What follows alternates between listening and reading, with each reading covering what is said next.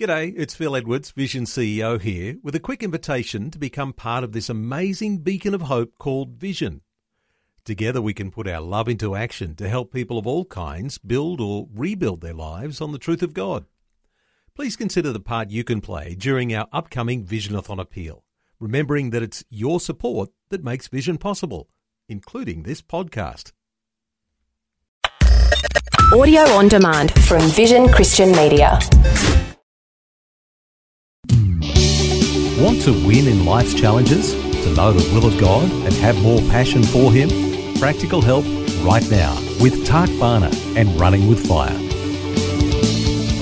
So good that you could join me today. And this week we've been talking about crisis miracles. And it seems to me from Scripture that often in our darkest times is when God works the greatest miracles. And one thing we need to remember when we're going through a tough time is that we have the Holy Spirit as our helper. And I want to encourage you with what you're facing today, don't depend on your own strength.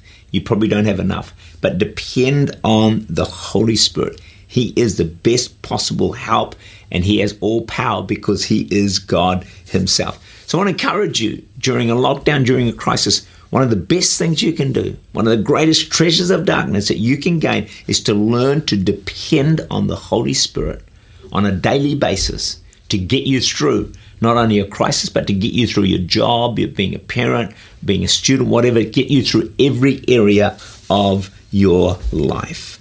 I remember a while ago, I was feeling so overwhelmed. And I wondered, God, how will I possibly get through this day? And then I remembered I have a helper, the Holy Spirit. Sometimes you have to remember that, don't you? You just forget.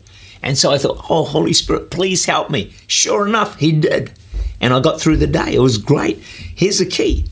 You got to remember he's there to help you, but you also have to ask for his help because he's a gentleman. He's not going to invade your space.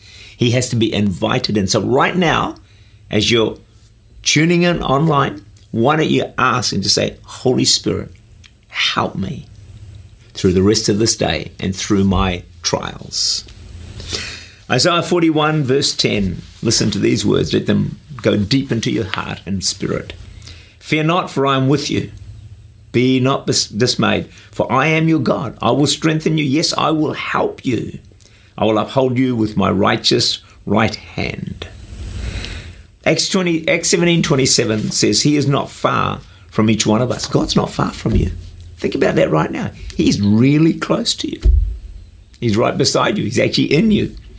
It may surprise you that the central promise of the Bible is not, I will forgive you. That's a great promise.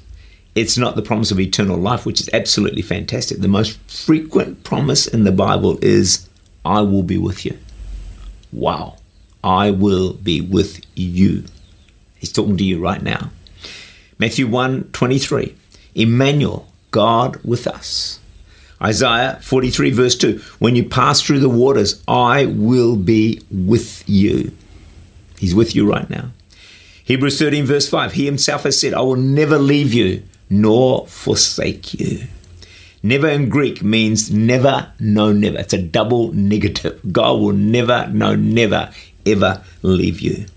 There can be no place where God is not. He's with you right now. He's with you in your office, in your car, wherever you are, in your home. He's in every room. He's he is absolutely everywhere. And so, through this crisis, your crisis, here's a miracle to come out with. Have a greater awareness of God's presence with you every single day and every moment of every day. Wouldn't that be a wonderful miracle, blessing to come out with? I want to share with you five process things to do during a difficult time so you can experience a miracle. The first one I call make your bed. Question Is your bed made? Have you made it today? It's an important question because maintaining routines is important for our well being at any time of our lives. You know, so I encourage you get up at normal times.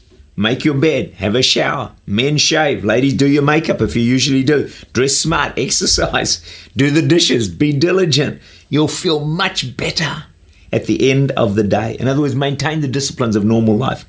After 25 years of extensive research, they found out what you do every day really matters. And that the most successful people, listen to this, follow specific daily routines or rich habits. I hope you're going to be able to develop those in your life right now if you haven't already. Listen to this. Those who make their bed in the morning are up to 206.8% more likely to be millionaires. Now, there's a motivation right there to go run to your run home now, go and make that bed. Because making your bed every morning is correlated with better productivity and a greater sense of well being. So make your bed. Tak Bhana is the senior pastor of Church Unlimited in Auckland, New Zealand.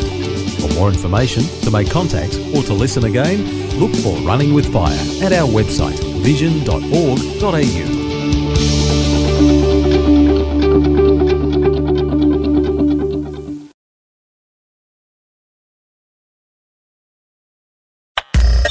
Thanks for taking time to listen to this audio on demand from Vision Christian Media. To find out more about us, go to vision.org.au.